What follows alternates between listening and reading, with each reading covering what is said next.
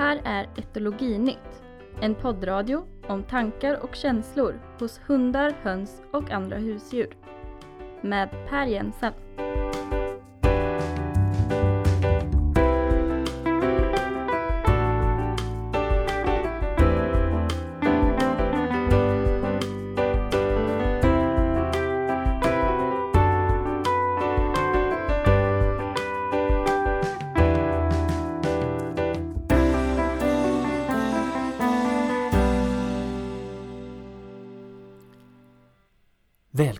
Till det första avsnittet av den här radiopodden Etologi Nytt.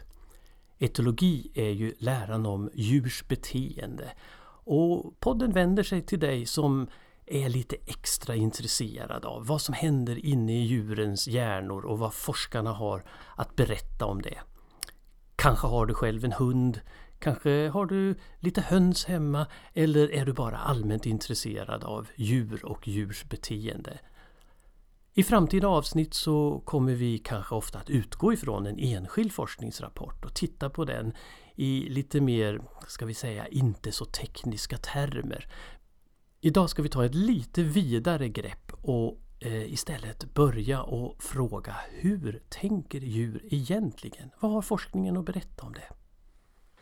Jag heter Per Jensen. Jag jobbar till vardags på Linköpings universitet. Där är jag professor i etologi och bredvid mig här idag så sitter Mona Jensen. Mm. Mona, Hej. Mona, du sitter här inte bara för att vi är gifta och för att du är matte till eh, våra två dansk-svenska Mm. gårdshundar Nisse och Majken. Du sitter framförallt här idag därför att du är gymnasielärare. Ja, och just biologi då, det är därför det är lite relevant. Det är mycket relevant skulle jag vilja säga. Och i den här podden så fokuserar vi ju väldigt mycket på ny forskning och det som jag då funderar på det är eh, när ni nu jobbar med etologi ute på gymnasiet. Eh, kommer den här nya forskningen fram tror du? Allt det här om hur djur tänker och känner och deras kognitiva förmågor och så. Alltså jag tror det ser väldigt olika ut beroende på vilka lä- lärare och vilka läromedel man använder. Men min känsla är att det här är ett ganska styrmoderligt område. Mm. Eftersom eh, Skolverket till exempel undviker ordet etologi finns inte nämnt i kursplanerna för gymnasiet. Men man skriver organismernas beteende använder man i skrivningen. Och eh, jag tror att ibland är det här ett sånt här område som eh, lärarna lätt sopar under mattan. Alltså man hinner inte med eller man tar en temadag till Kolmården eller någonting sånt. Och det kan ju vara givande Ja. naturligtvis. Oh ja. Men texterna som står i läroböckerna blir ju ganska så styrande här eftersom jag tror du som ser framtidens lärare också. Eh, mitt intryck är att eh, många lärare har, eh, även om man har läst biologiprogram så kanske man inte har så jättemycket etologi med sig. Så då blir ju läroböckerna väldigt Oh ja. styrande. Va? Och de ser nog ganska lika ut. Alltså min känsla är att läroböckerna upprepar det den förra upplagan sa. Och där det är ganska seli- Jag kan tycka att det är som när jag gick på gymnasiet fast det är 40 år sedan snart.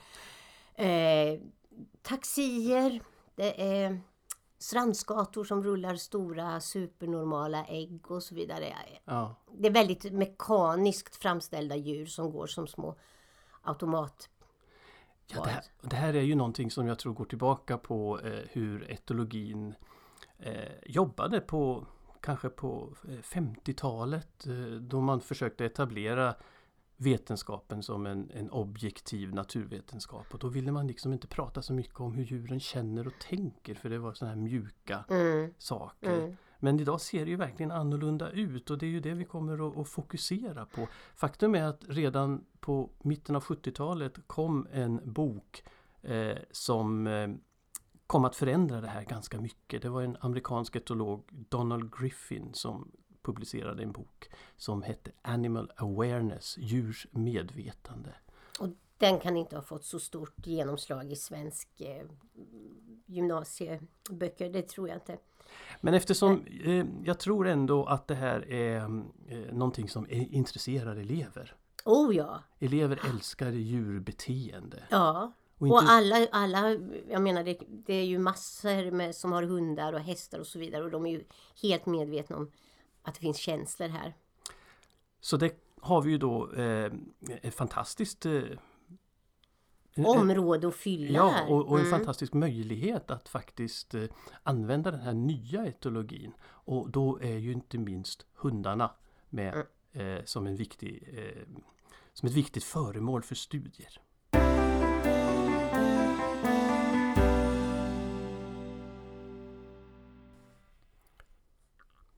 Men låt oss titta lite på historien bakom det här med hundforskningen och de, den enorma betydelse som den här kognitiva etologin har haft just när det gäller hundar. Eh, ett inflytande som ju sen eh, sträcker sig ut till eh, alla andra tänkbara djur och djurarter som människan har kontakt med och har hand om.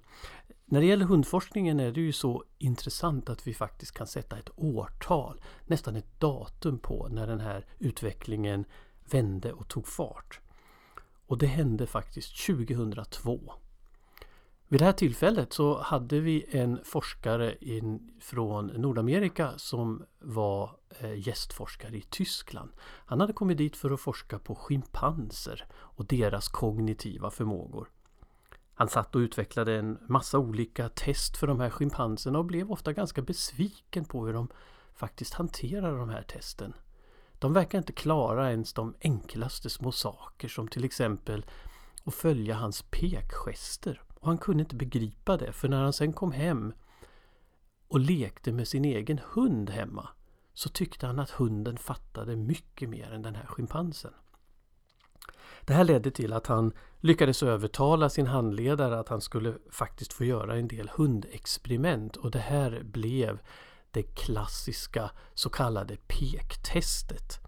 Väldigt enkelt. Jag tror att alla hundägare förstår att hunden klarar av den här saken. Han ställde upp två bägare. En av dem innehöll godis, den andra var tom. Och sen lät han hunden välja vilken den ville gå till. Och han fann väldigt snabbt att om man inte gav hunden någon hjälp alls, då gissade de faktiskt. De brydde sig inte ens om sitt luktsinne speciellt mycket utan de gissade på vilken burk som kunde vara den rätta. Men minsta lilla hjälp, till exempel om han pekade på rätt burk eller till och med bara tittade på den, räckte för att hunden skulle bestämma sig för att det här är den rätta burken. För att vara säker på att det var någonting speciellt med hundar här så gjorde han precis samma tester på schimpanserna. Det visade sig att schimpanserna verkligen inte förstod det här. Det var som om schimpanserna inte kunde tänka sig att en människa skulle vilja kommunicera med dem. Sen hade han idén att det här är någonting som har uppstått under domesticeringen, under den långa tid av samliv som vi har haft med hunden. Så för att undersöka det så föddes det upp vargungar i familjer. Han använde sig av så kallade socialiserade vargar. De hade behandlats precis som hundar och hade samma erfarenhet av människor som de hundar som ingick i försöket. Och när han testade dem så betedde de sig ungefär som schimpanser. Det vill säga de brydde sig inte om människans signaler. De reagerade inte på de här pekhjälperna. Det här hände 2002.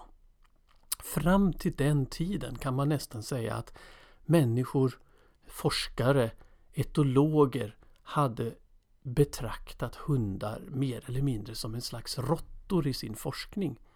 Jag har själv gjort de här misstagen.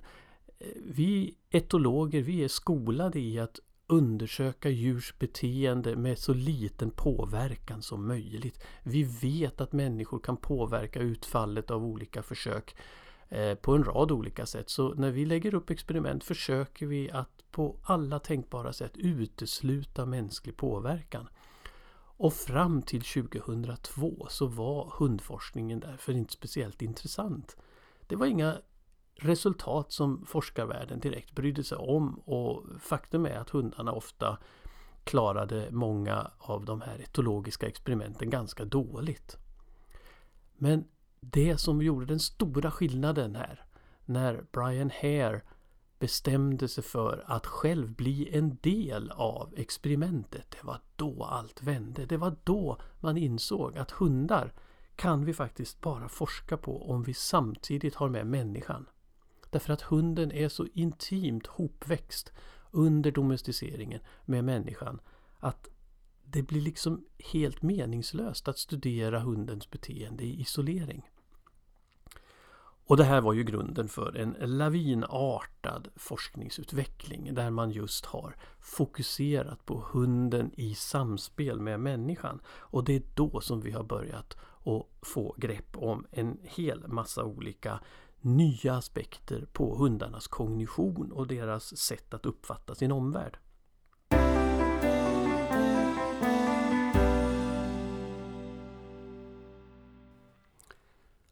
Ja Mona, det här är väl något man borde kunna ta till sig ute i skolan. Tänk att man alltså idag faktiskt får studera hunden tillsammans med människor. Mm. Det här skulle man ju kunna plocka upp till exempel när eleverna ska göra sitt gymnasiearbete. Gymnasiearbetena är ju en fantastisk möjlighet här och, och, och fördjupa etologin lite grann. Mm. här har vi faktiskt en möjlighet att, att göra intressant forskning där eleverna själva mm. jobbar med sina egna hundar. Ja precis. Och det kanske finns fler hundar i klassen och då kan man ju göra som en liten vetenskaplig studie. Eh, det här pektestet som eh, eh, Brian O'Hare började hela den här utvecklingen med. Det är, ju, det är ju så enkelt. Det kan ju vilken elev som helst göra. Ja, och de har ju säkert redan gjort det. Utan att ha tänkt på det. Ja, för mm. det är ju sånt här vi gör i vårt vardagslag mm. med våra hundar. Precis. Men att göra det under lite mer organiserade former så är det ju enkelt men samtidigt väldigt talande. Så. Mm. Och det tar ju inte slut här. Vi har ju jättemycket mer eh, som man kan använda sig av.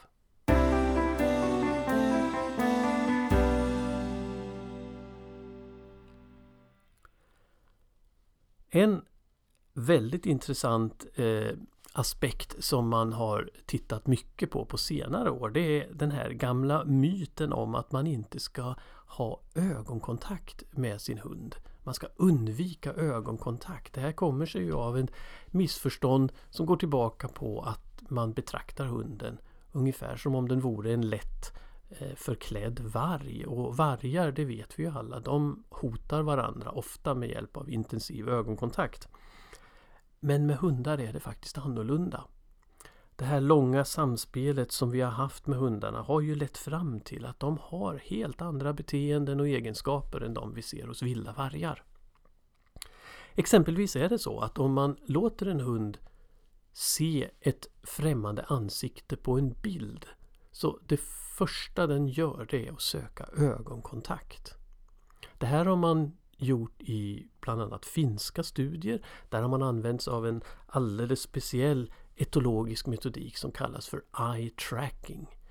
Eye tracking låter forskarna studera hundens ögonrörelser och gör det möjligt att i varje bråkdel av en sekund se exakt var de fäster blicken. Det visar sig då att om man visar en bild på ett okänt ansikte så det första de gör det är att söka ögonkontakt med det ansiktet och de försöker hålla den här ögonkontakten så länge som möjligt. Det här är kanske lite av en överraskning för många som faktiskt tror på den här myten om den farliga ögonkontakten och det är klart att hundar sinsemellan kan använda stirrande blick som en hotsignal om de är osams med varandra. Det är klart att hundar kan uppfatta en stirrande blick i kombination med ilsket tonfall, aggressiv kroppshållning som ett hot. Men den här vardagliga ögonkontakten, det är något som hundarna faktiskt eh, söker och önskar. Det här har inte bara betydelse för hundens sätt att få information om vem det är de ser utan hundarna söker den här ögonkontakten egentligen av precis samma skäl som vi människor gärna vill ha ögonkontakt med andra individer som vi har en nära relation till eller som vi tycker om eller som vi vill på något sätt eh, knyta an socialt till. Bakgrunden till det här det är att man har vetat rätt länge att om man har ögonkontakt med någon man tycker om så leder det till en höjning av det här så kallade må bra-hormonet oxytocin i blodet. Så fungerar det mellan människor när en mor tittar sitt barn in i ögonen, när två förälskade människor ser varandra in i ögonen, att då ökar oxytocinhalten och det här leder till, ska vi säga, raka motsatsen till det som händer när man är stressad. Pulsen sjunker, man får lägre blodtryck, en lugnare andhämtning och känner sig helt enkelt bättre till mots. Samtidigt så gör det här oxytocinhormonet att bindningen, den sociala bindningen mellan de inblandade individerna ökar. Det är liksom ett anknytningshormon. Och därför har forskarna spekulerat i att det kanske är precis likadant med hundar. En japansk undersökning som publicerades för ett par år sedan visade exakt detta. Man undersökte par av ägare med sina hundar och så mätte man hur länge har de ögonkontakt. Därefter så mätte man halten av oxytocin i blodet på både hunden och människan. Ja, för att vara helt exakt så mätte man det i urinen men det speglar faktiskt eh, blodnivåerna ganska så bra. Och det visade sig att ju mer ögonkontakt desto högre halter av oxytocin. Dessutom fungerar det så att när man gav hundarna en liten extra dos oxytocin som man kan göra med hjälp av nässpray då ökade det hundarnas vilja till ögonkontakt ännu mer och det i sin tur höjde ägarens oxytocinhalter. Så det här sociala samspelet som vi vet försiggår mellan olika människor det försiggår också mellan människa och hund. Ett slutsats av det, det är ju naturligtvis att man ska inte bara vara eh, orädd och eh, eh, glömma de här gamla myterna om ögonkontaktens faror.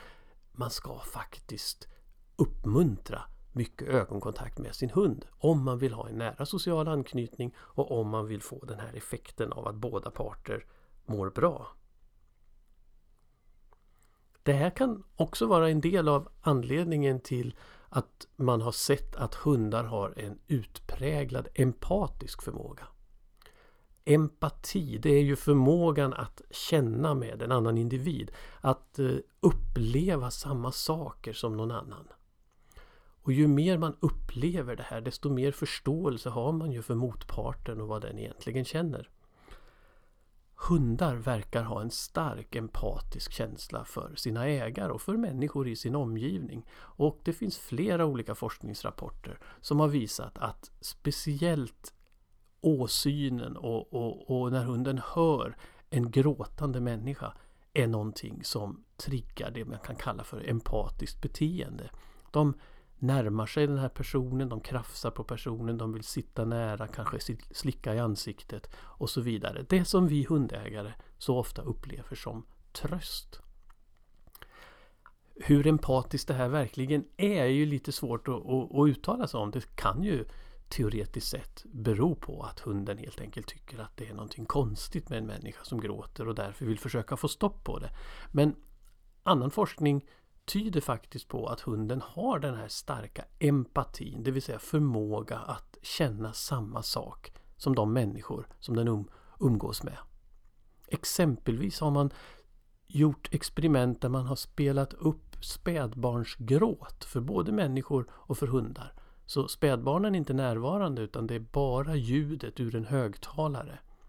Det här är en ganska stressande upplevelse för de flesta människor och det kan man det kan man visa genom att mäta stresshormonhalten i blodet. Den stiger ganska tydligt när man hör det här eh, gråtande eh, spädbarnet i högtalaren.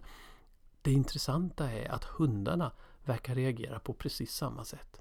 Inte nog med att de beter sig som om de är väldigt eh, upprörda och empatiska. De går fram till högtalaren, krafsar på högtalaren, viftar försiktigt med svansen i lågt läge. Man kan också se att deras stresshormoner ökar i princip i lika hög grad som den gör hos ägaren. Det här är ju någonting som eh, då visar hur empatiska känslor faktiskt uppstår hos hunden men påverkar det dem på något sätt?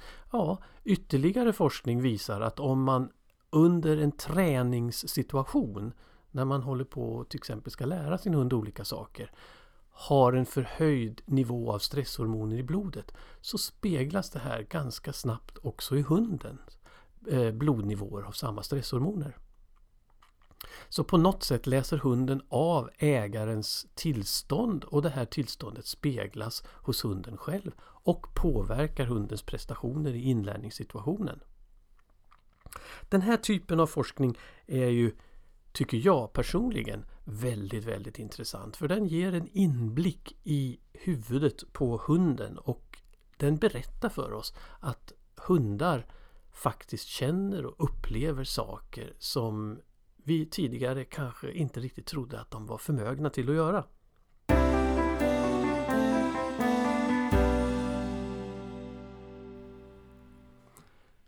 Ja, det här med hundar och empati och hur eh, hundar faktiskt samspelar med människor, det har vi ju sett eh, komma in i Ja, bland annat i skolan faktiskt eh, på senare år. Det här med läshundar är ju ett ja. helt nytt fenomen. Det är ju så gulligt, får man uttrycka sig så? Det är klart man får. Ja, när man ser de här, de kanske är ganska uttråkade men de är så tålmodiga och så lugnande för barn. Ja, de här hundarna som alltså är tränade att sitta och se ut som de lyssnar på ett mm. barn som läser och plötsligt så läser även barn med ganska stora hämningar mm. rätt obehindrat därför att hunden ställer inga krav. Eh, det här är ju eh, naturligtvis en, en, eh, en spännande och, och, och, rolig ny arbetsmarknad för hundar där man just tar tillvara mm. deras eh, unika förmåga. Och det har ju precis börjat. Det här tror jag kommer bli mycket mer vardag att det finns tillgång till hundar ibland. Hoppas vi. Um, men det är inte bara hundar som är smarta. Uh, och många djur som är missuppfattade. Vi har ju själva, du och jag, inte mm. bara hundar utan vi har ju faktiskt en liten flock höns. Mm. Mm. Och de är väl eh, kanske några av jordens mest eh, underskattade djur skulle jag vilja säga. Alltså, och så mycket nedsättande uttryck som det finns. Mm. Hönshjärna säger man. Eh, när någonting är riktigt, eh, när du har det riktigt jobbigt i klassrummet så kanske till och med du någon gång har sagt att det här är som en hönsgård. Nej, det så ska jag aldrig uttrycka mig. Nej, det hoppas Nej. jag inte för nu ska vi träffa en som eh, har en helt annan uppfattning. Hi, I'm Laura Garnham. I'm from the UK and I'm in Linköping at the moment and doing my PhD looking at chicken behaviour and cognition.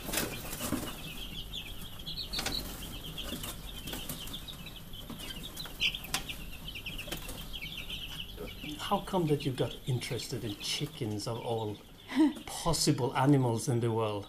Yeah, um, what I have is it's more like a general interest in behavior and cognition. So when I finished my masters, I thought like I want to go on and do research in these subjects. Um, and of course, like I know a little bit about chickens. They've been like sort of in the background of my life a lot of the time because I've been in the country, so I know people have had chickens. And have, always had, have you had chickens yourself? Not myself, but I've looked after other people's chickens, right. and I've sort of always had like a sort of idea that it would be quite nice to have some chickens at some point. Um, well, so now you have plenty, right? Now I have 200 or something. But um, yeah, um, so I saw this advertised here about looking at personality and cognition in chickens, and I thought, oh, that sounds like a, an interesting project. Maybe I'd like to go and find out a bit more. And of course, now having worked with chickens, I think they're great. Study yeah. animals, you can do all sorts of things with them, and they're far more interesting than I had thought they were when I started. So. And I guess you share that with a lot of people because I yeah. don't think chickens are kind of the famous animals for their no, cleverness. They're not. No. But I think people want to focus on like the animals like that are like known as like really really smart like elephants or dolphins or crows or chimpanzees or, or dogs. or dogs dogs obviously very intelligent and i think you don't need to study animals that are all like really smart in order to get an understanding of cognition or of like just sort of how the brain works or how they respond to the environment like in chickens we have individuals that come across as really smart, but we have like a whole variety. So we have the smart ones to the stupid ones and everything in between. And yeah. looking at like what's behind that variation, I think is really interesting. And you kind of developed this, and this is one reason for why I wanted to chat with you today in yeah. this pod, because you recently published a paper mm-hmm. together with your supervisor, Hanne Lövli. Yeah. And the title of this paper is Sophisticated yes. Fowl It's, uh, slightly provocative. Yeah. Have people reacted on this? Are they a No. sophisticated fowl? N- No one's really reacted on it. Um, it's more because there's kind of different meanings of the word sophisticated. So we mean like sophisticated in like the way that they're quite complex, because they do have like complex or sophisticated behaviors. So like in their social behavior, the way they communicate and interact with each other. They have very good sensory systems, so often better than us. They can detect what things we can't. So they can detect, say, like UV light, um, really low sound frequencies, or they can see when the lights are flickering and we think they're not. Yeah. Um, so that's important. And also, like the way they interact, like and respond to their environments, it does show like they have pretty good cognitive skills, and they might also they also have like emotions in the sense like they have affective states, and they might sh- even be able to show empathy. Yeah. So, oh, that's really Yeah, cool, isn't yeah, it? yeah. That these are one of the things. Well, your your review paper is obviously a uh, recollection of Mm-hmm. The research that's out there in the yeah, field. So, there's quite a lot. so you are not the first No. Mm-hmm. person who has been interested in this. Uh, So it's it's uh, it's actually quite amazing that there still is this. That they have this bad reputation Yeah. when it comes to smartness. But your review paper kind of Yeah. summarizes all this research. And one of the things that you do mention here is empathy. yeah. Could you just say a few words about empathy Yeah. in chickens? That sounds a bit like Yeah, you know, no one really like- expects that. No, people think empathy is a human thing. So empathy is basically like when you can f- sort of feel or experience the feelings and experience of other people, and then this affects how you behave. And there's a couple of examples of chickens appearing to show this. So one thing is that if chickens see other chickens being handled or going through an experience that they know is stressful, so they see like the stress of the other chickens, and then they will also act and have like higher stress levels themselves.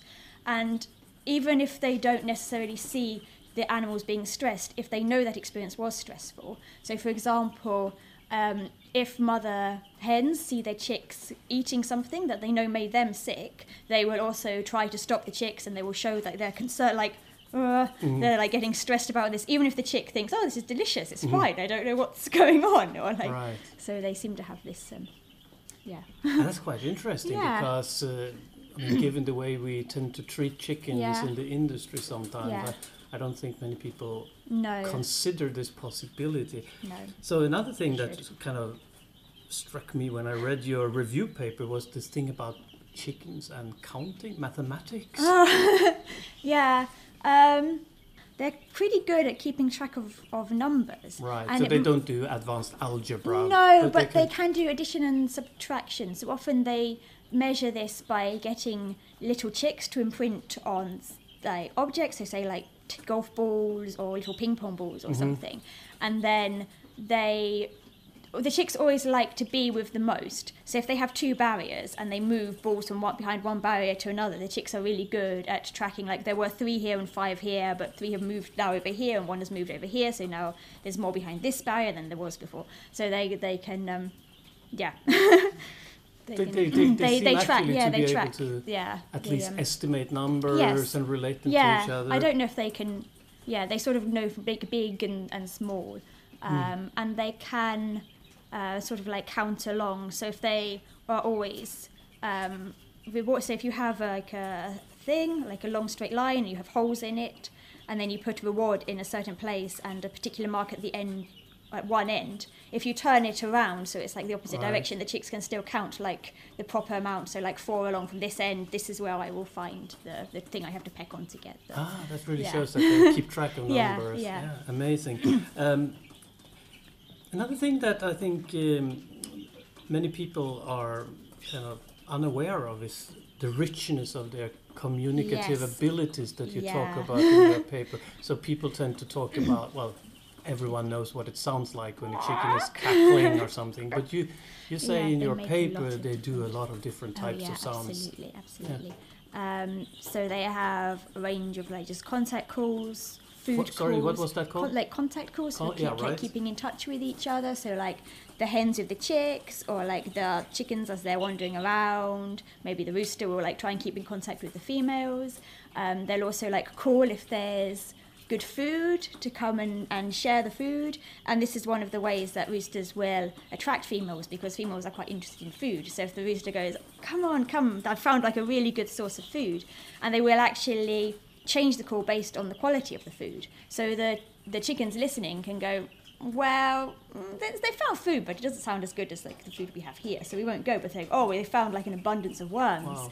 Let's go and um, and another interesting thing is that with the two, the food calls is that they show deception. So sometimes roosters will call even if they don't have any food. So they try and trick the hens Ah, to Yeah, come. they fool them. Yeah, but the hens can can learn, so they know. Oh, we shouldn't go to him because he lies. And Oh, that's amazing. Yeah. and, and I think you mentioned also that they even have different types of warning calls. yes, they do for um, different calls for ground predators and aerial predators, which means that the receivers of the call can respond accordingly, even if they don't see the hawk or the fox or the cat or whatever is, is the danger. So they can act more quickly. And yeah, And all these sounds are, are, are different. yes, yeah, Yeah. you can t- tell the difference. Ah, this is really fascinating. And your own research now is going on along these lines Yeah, a little bit. yeah. Uh, so in, in, in this research, you, uh, I know that you are talking about things such as optimistic and pessimistic Yeah, yeah, chickens. yeah, Can yeah. they can they vary in their optimism? I think um, optimism is just it's a kind of uh, judgment bias. So when you're optimistic, it basically just means that you overestimate this chance that something's going to turn out all right. So judgment bias is when you don't have like a realistic interpretation of the world. So like say an optimistic individual will think that their actions will have positive consequences even if they're not necessarily going to. And i think it's interesting like that humans are actually naturally optimistic. So we are always like thinking we're less likely to get diseases or have accidents we're more likely to win the lottery or get the jobs we want. But it's yeah it makes life more positive so i think it's a, it's a good thing. Yeah. um, so you can test this in chickens because basically you just look to see how do they respond to sort of like things that they're not they don't know the outcomes of. So what we do is we teach them a particular cue is rewarded, and then and the opposite. So say like a white bowl would have a, some nice food in, and then the black bowl would have nothing in. So you don't want to go to the black bowl. And then we say like, okay, you've learnt this. What do you think of grey? And the more optimistic chickens will think, oh, sort of like white. So I will go and I will probably get a worm. But the like the pessimistic ones are going, mm, it's not white, so it's probably not going to have anything in it. So we won't. We'll just we'll just leave it. So they just stand around and maybe if they get really bored they might just go and look because why not but you do see like a, a level and it has been um, found by other research so like in uh, environmental enrichment improves um, like how optimistic they are so it's uh, so if they had, live a nice, yeah, rich yeah, life, with like dust bathing and perches and stuff, then they'll tend then- to be more optimistic. then they just think that Yeah. the world is a good Yes. place. Yep, the good things happen. Okay, Laura Gornham, thank you very much That's for this okay. little chat. Yeah, I and enjoyed good luck it. with your research. Thank you, thank you.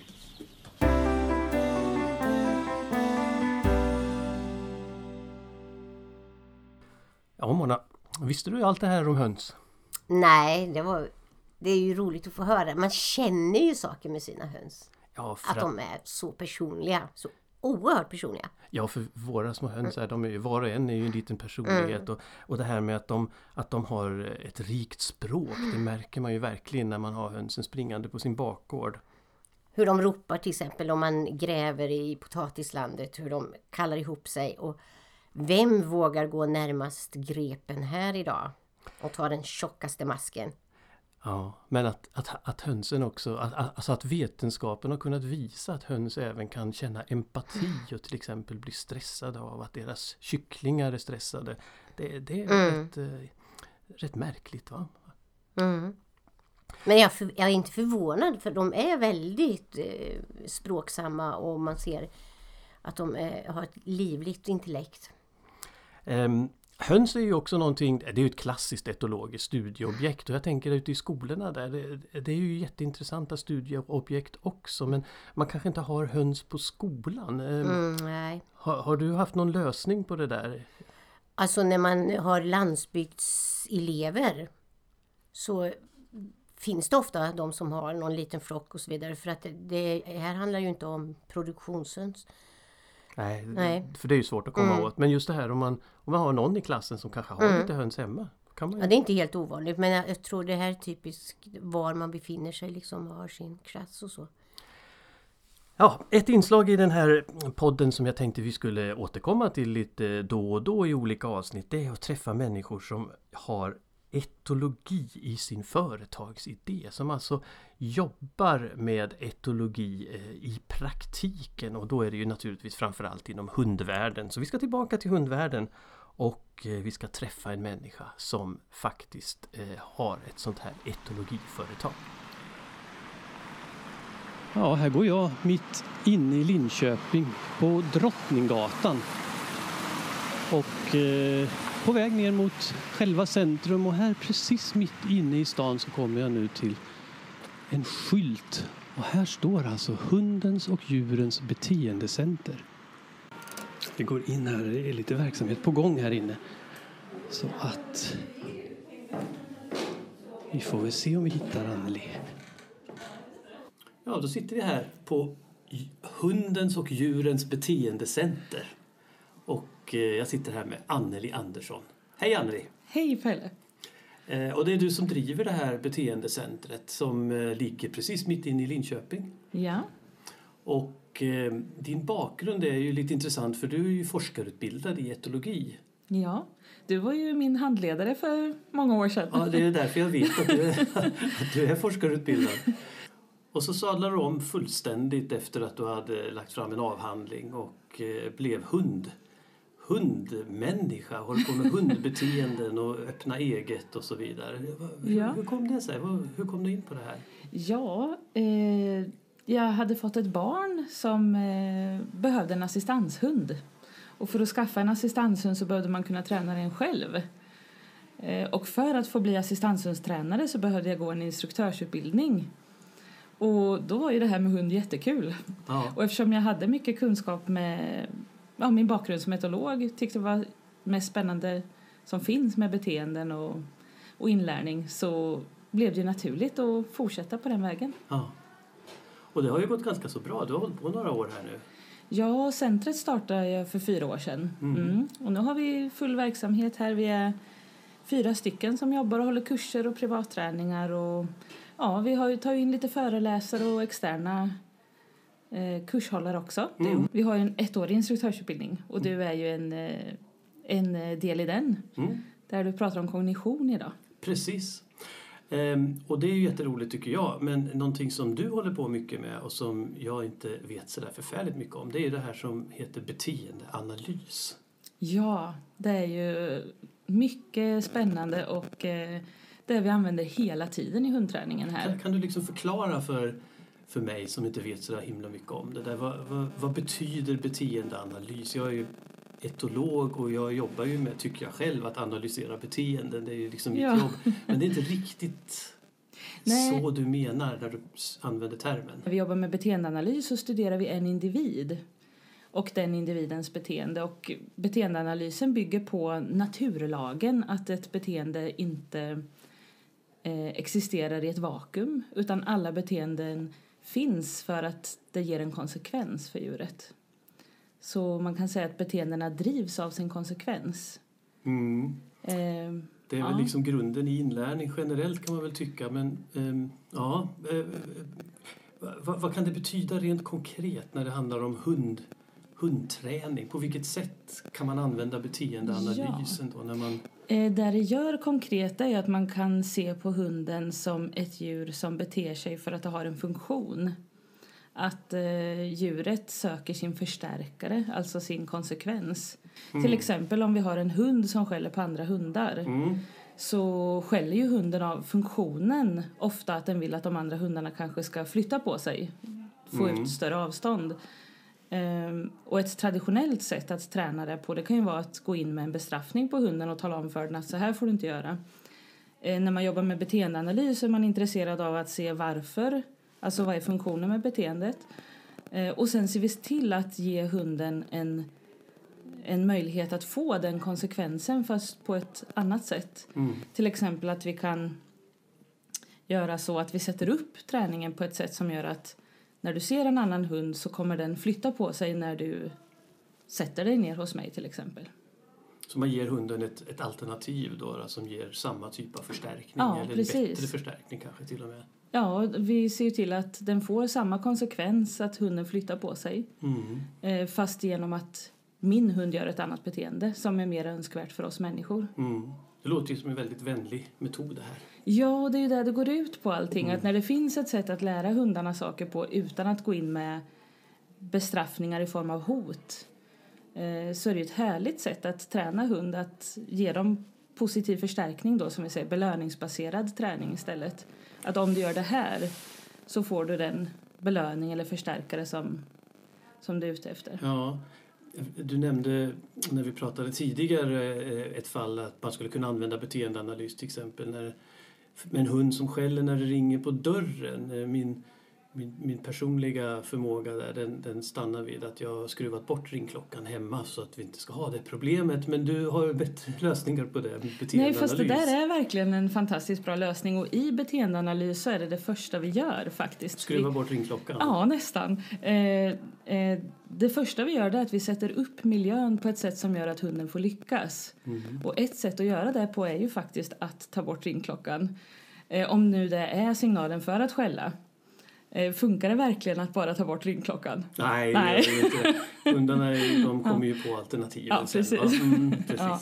Eh, nej, men utan det vi gör det är att vi går in och tittar på att hunden skäller och vad finns det för förstärkning för hundens beteende i att den skäller. Det är ju någonting i miljön som gör att hunden fortsätter att skälla när det ringer på klockan gång efter gång efter gång Mm.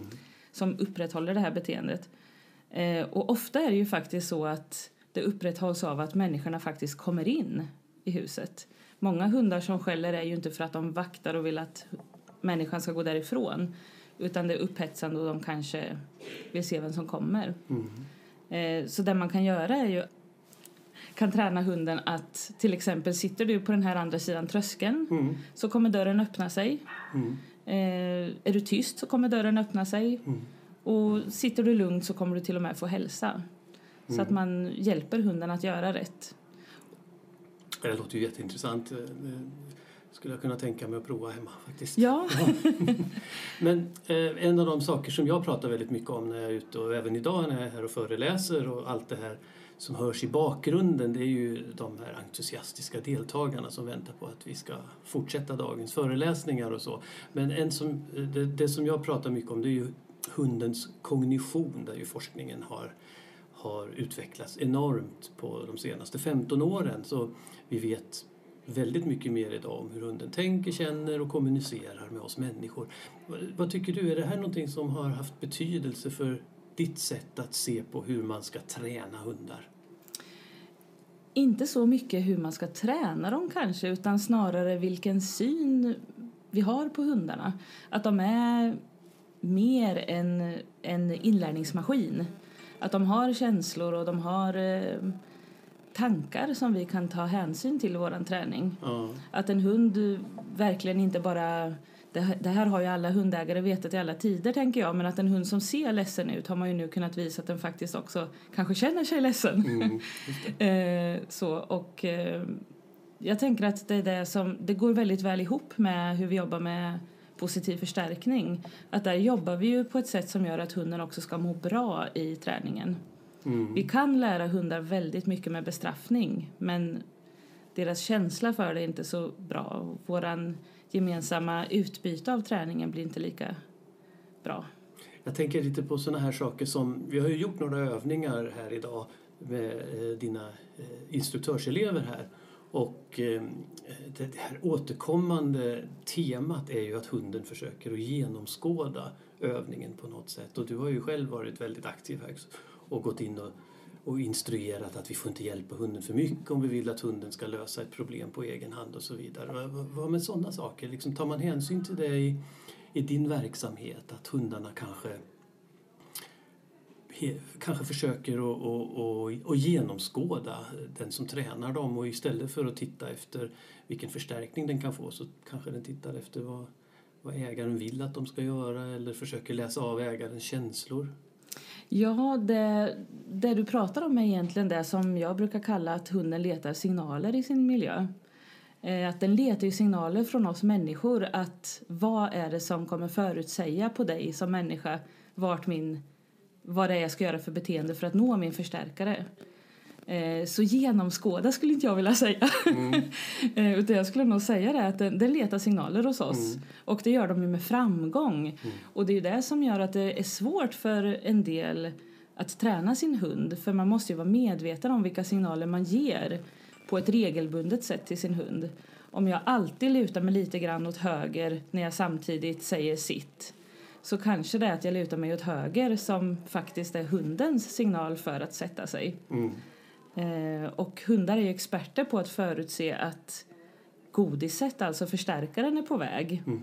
Så därför behöver ju hundtränare ofta lära sig att hålla ordning på sina händer. Hunden spanar alltid åt höger ifall det är från höger godisen brukar komma till mm. exempel. Mm. Ja. Ja, spännande. Eh, lite kort bara, vad, vad, kommer hända i framtiden här på hundens och djurens beteendecenter? Är det några stora planer på gång? Eller? Vi har alltid stora planer på gång. Ja, eh, ja vi kommer ju fortsätta att ta in externa föreläsare. Eh, på det här beteendeanalystemat till exempel så kommer Eva Bertilsson från Carpe Momentum.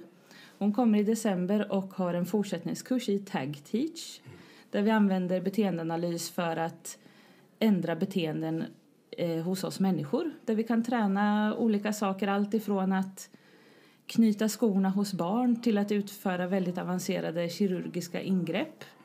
Och eh, vi fortsätter att jobba för att hålla riktigt kvalitativa kurser där vi vill lära hundägare om hundens naturliga beteenden. Där kommer min bakgrund som etolog in.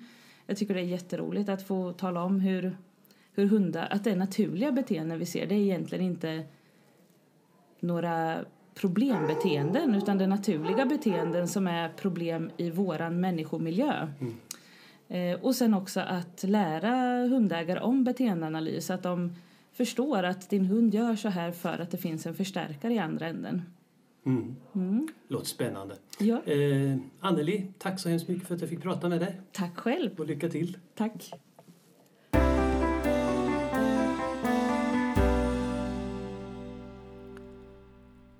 Ja, det där var ju Anneli som ju du också känner Mona. Mm. Vi har ju gått på kurs för Anneli. Oh ja! Hela familjen mm. tror jag har gått på kurs för Anneli vid olika tillfällen. Och vi har tillfällen. gått på en omkurs. Ja, det har vi också. Vi, vi, vi går på mycket kurser med våra hundar. Mm. Det är ju roligt, även om man inte är så intresserad av att eh, kanske tävla och, och, och, vinna priser och sådana här saker, så tycker ju hundarna för det mesta mm. att, att det är kul. Mm. Och då måste man och vi prova, också. Ja, och vi också. Och man måste ju prova olika saker. Så vi har väl provat på det mesta med mm. vår, våra hundar. Och, och ofta inte då, så stor framgång. Nej, men... speciellt inte jag. Du är ju rätt så bra. Men jag, jag eh, är inte så himla bra på det här praktiska med hundar. Eh, men man kan ha kul i alla fall. Mm.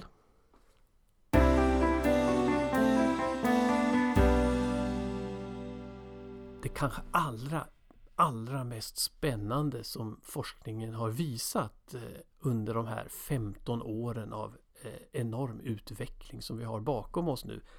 Det är ju hur otroligt god förmåga hundar har att förstå vad vi säger, vårt talade språk. Den här Forskningen den har eh, gått framåt genom intensivstudier av några enstaka hundar och deras språkutveckling under många år och den mest berömda av dem är en amerikansk border collie vid namn Chaser som ägdes av en amerikansk psykolog som under fem års tid från det att hunden var åtta veckor gammal registrerade alla leksaker som den här hunden hade unika namn på. Chaser hade när försöket avslutades efter fem år unika namn på över tusen olika leksaker. Och det här var ju bara några av de ord som Chaser faktiskt förstod för de allra flesta ord som hon begrep sig på de registrerade man ju inte alls i det här försöket. De här olika tusen olika leksakerna kunde Chaser kategorisera så att hon till exempel visste att bland alla de här sakerna som var och en hade sitt eget namn Bland alla de som var runda och platta så kallade vi dem för frisbees.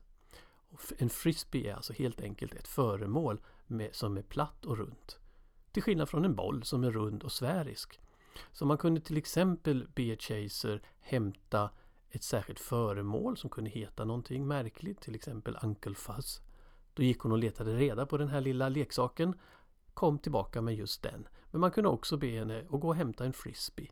Och då gick hon till sin hög av leksaker och bland alla dessa föremål så valde hon ut ett godtyckligt föremål som var runt och platt och alltså stämde in på kriteriet en, eh, en frisbee. Många är nog ganska förvånade över det här. Vi tror kanske att hundarna bara kan lära sig enstaka ord och lyssnar efter nyckelord, till exempel mat eller ut, men inte har något större sammanhang eller meningsbyggnad. Men Chaser visar att det här är faktiskt helt fel. Hunden kan förstå mycket, mycket mer än vad de flesta hundägare tror.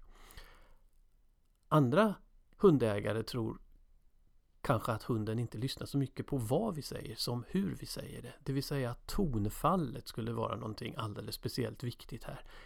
Det spelar kanske inte så stor roll vad vi säger, vilka ord vi använder, men om vi säger det med en arg eller en snäll ton, då lyssnar hunden.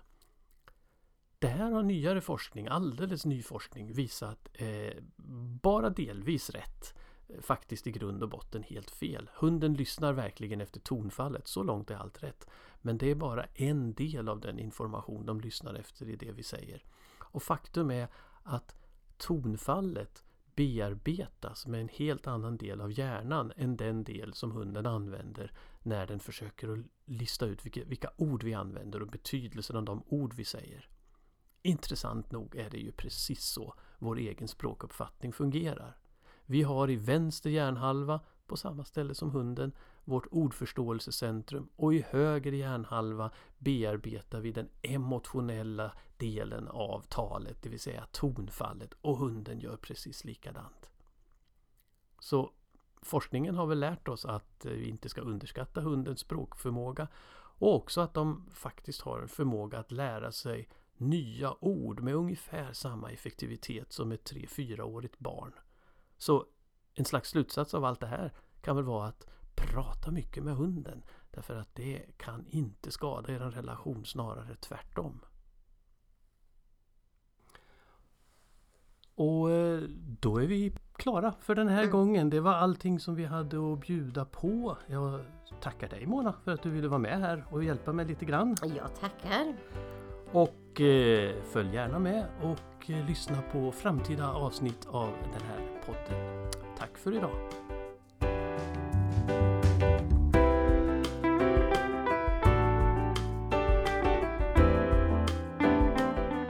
Du har hört Etologinytt, en poddradio från text, tal och ton. Producent och programledare var Per Jensen.